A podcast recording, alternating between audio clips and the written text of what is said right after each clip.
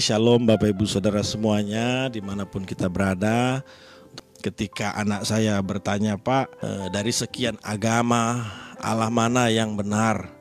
Dari sekian agama Allah mana yang benar? Ternyata pertanyaan ini tidak lagi ditanyakan oleh orang-orang yang sudah dewasa Tapi pertanyaan ini ditanyakan oleh anak kelas 4 SD usia 10 tahun.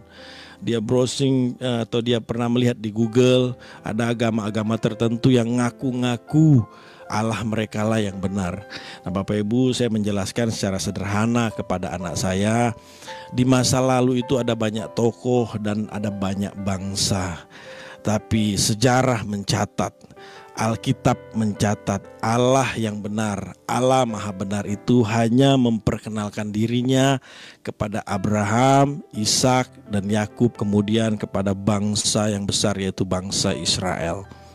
Nah, Allah yang maha benar itu Bapak Ibu Saudara dalam kitab Injil atau dalam uh, kitab perjanjian baru memperkenalkan dirinya melalui Tuhan Yesus Kristus. Dalam 1 Yohanes 5 ayat 20 akan tetapi kita tahu bahwa anak Allah telah datang dan telah mengaruniakan pengertian kepada kita supaya apa? Kita mengenal yang benar dan kita ada di dalam yang benar. Siapa yang benar itu di dalam anaknya Yesus Kristus. Dia adalah Allah yang benar dan hidup yang kekal. Nah, Bapak Ibu, saya percaya kalau dalam perjanjian lama melalui bangsa Israel eksistensi Allah bisa diketahui kalau dalam perjanjian baru Bapak Ibu Yesus memperkenalkan dirinya agar setiap orang percaya itu atau melalui kehidupan orang percaya, setiap orang siapa pun dia, apa pun latar belakangnya bisa dibawa kepada Kristus. Nah, Bapak Ibu, saya mengamati yang menjadi persoalan orang Kristen itu bukan persoalan membawa orang kepada Kristusnya, bukan itu Bapak Ibu. Persoalan orang Kristen itu ketika sudah membawa seseorang kepada Kristus. Nah, ini orang ini mau dijadikan apa? Harusnya menjadi apa sih? Saya berkaca dengan pengalaman saya sendiri, ya tidak sedikit orang akhirnya kita bawa ke gereja, ya kan?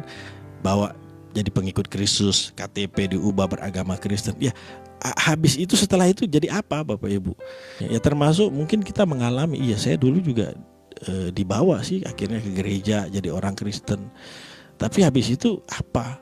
Nah, padahal pesan Tuhan Yesus Bapak Ibu Saudara dalam mm, Matius 28 ayat 19 sampai 20, pergilah jadikan semua bangsa siapa pun dia apa pun latar belakangnya murid Bapak Ibu jadikan murid. Ya sebab inilah tujuan Tuhan sekali lagi memperkenalkan dirinya sebagai yang maha benar. Tidak ada Allah lain selain dia Bapak Ibu ungkapan itu sudah lebih dahulu didengar atau diberikan kepada orang Yahudi kepada bangsa Israel yang dimulai dari Abraham, Ishak dan uh, Yakub.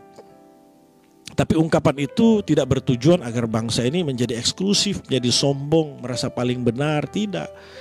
Allah memperkenalkan dirinya kepada mereka agar melalui kehidupan mereka bangsa lain bisa melihat loh, tidak ada Allah lain selain aku. Akulah yang paling benar. Akulah yang paling hebat, akulah yang paling dahsyat. Itu maksud Allah memperkenalkan diri kepada bangsa Israel. Supaya eksistensi keberadaan Allah bisa diketahui oleh bangsa-bangsa lain. Nah dalam perjanjian baru, Tuhan Yesus memperkenalkan dirinya sebagai yang maha benar. Akulah jalan kebenaran dan hidup.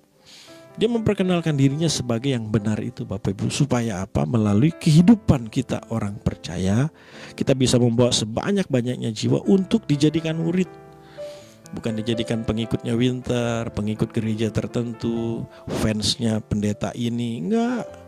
Dijadikan murid. Kalau dia murid standarnya, cirinya mau dibaptis, diajar, mau taat. Demikian renungan singkat pada hari ini Bapak Ibu biar memberkati kita semua.